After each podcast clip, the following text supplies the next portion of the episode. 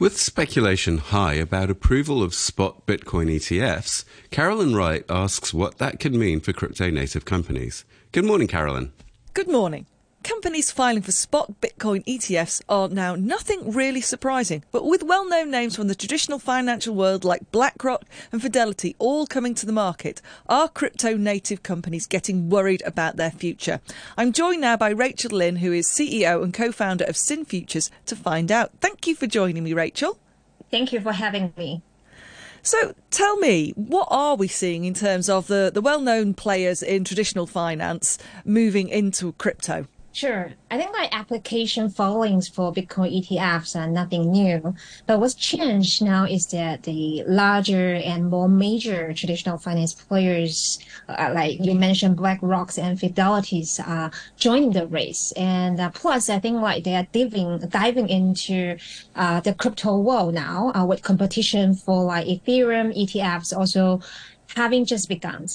Um, the other interesting uh, things that we've been observing is that uh, uh, stable coins funds also catching attention. For example, PayPal just became the first major U.S. financial company to launch its own U.S. dollar-backed stable coin. Um, all these activities could be, I think, the results of increasing demand from traditional financial players, institution, and retail clients who want to have more compliant exposures to crypto assets.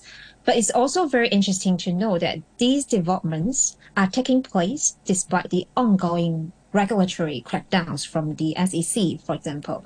So uh, all these well-known players may be signaling that they, they believe the regulatory landscape is becoming more, uh, let's say, conducive to accommodating the crypto-backed products. It, it does display a quite a sign of confidence, doesn't it? If if you're not sure that that it seems like regulators are going to make that move if these big players are keen to get in board. Now, obviously the, these guys have been established a long time in the financial world. So are there any concerns from the, the crypto native and DeFi world about this starting to happen? You know, get they're getting in on your ground maybe. Sure. I think with uh, traditional finance moving into the crypto financing, there will be increased competition, of course. Uh, but it also creates more opportunities for crypto natives projects. Uh, conceivably, uh, given the size and scales of these traditional finance giants, they may have more influence on the market dynamics and the rule settings. But the entrance of major financial players uh, could also add a greater sense of legitimacy to the crypto markets uh, overall, potentially leading to greater adoptions, uh, increased liquidity, and price stability due to the greater market shares of uh, institutional investors.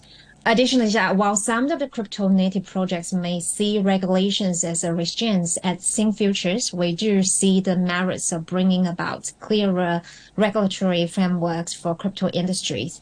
Ourselves have met with the SEC officials, IMF, uh, among others, to discuss the decentralized finance role in the potentially global regulatory framework for crypto. So, how do you see this panning out in future? Do you see the, the traditional finance world and those who are the more crypto natives or DeFi natives coexisting and each of them offering their own distinct benefits to investors? The answer is definitely yes. Uh, traditional finance will essentially bring in new users, uh, especially institutional users, uh, by fostering greater trust and reaching the mainstream's known early adopter cloud.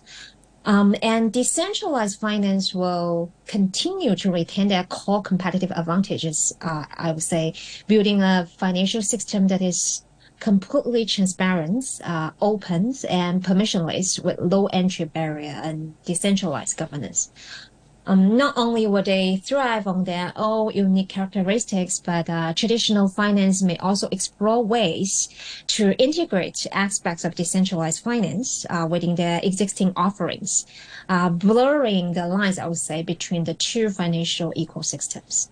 Now, how's this all going to benefit investors, do you think? And I'm talking both about those who are already investing in crypto, uh, as well as those who may have been a little bit more wary of jumping in. Definitely. I mean, first of all, uh, liquidity influx, right? Uh, with substantial capital and large client bases, all those traditional finance entry into the crypto market can potentially bring significant liquidity to the crypto finance markets, enhancing the trading volumes and improving the overall efficiency of the markets, something we've actually been aiming for for quite some time.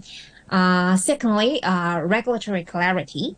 Uh, with more users joining via traditional finance, we could see an acceleration of regulatory developments and the establishment of a clear regulatory framework for crypto finance. Um, I would say last but not the least, in terms of product offering, um, much improved user experience because traditional finance are well practiced in aiding all those non-expert users to navigate the financial landscape. Many crypto native firms aim to be their projects to onboard the next billion users into crypto, but uh, unfortunately, more likely it will be a traditional finance player with existing assets to those billion users.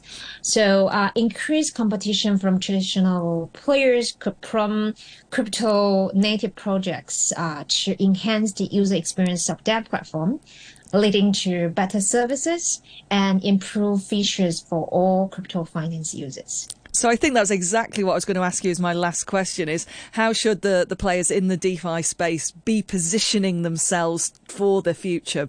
Yeah, like uh, for one thing, we do definitely believe that uh, the two two world could uh, meet together at some points. Uh, but at this moment, as uh, rapid developing new industries, uh, one of the most important steps for uh crypto native projects to take uh, I would say is learning how to work with regulators. For one thing, definitely, I mean, study the basic principles and rules of regulators and learn how to be compliant with regulatory frameworks.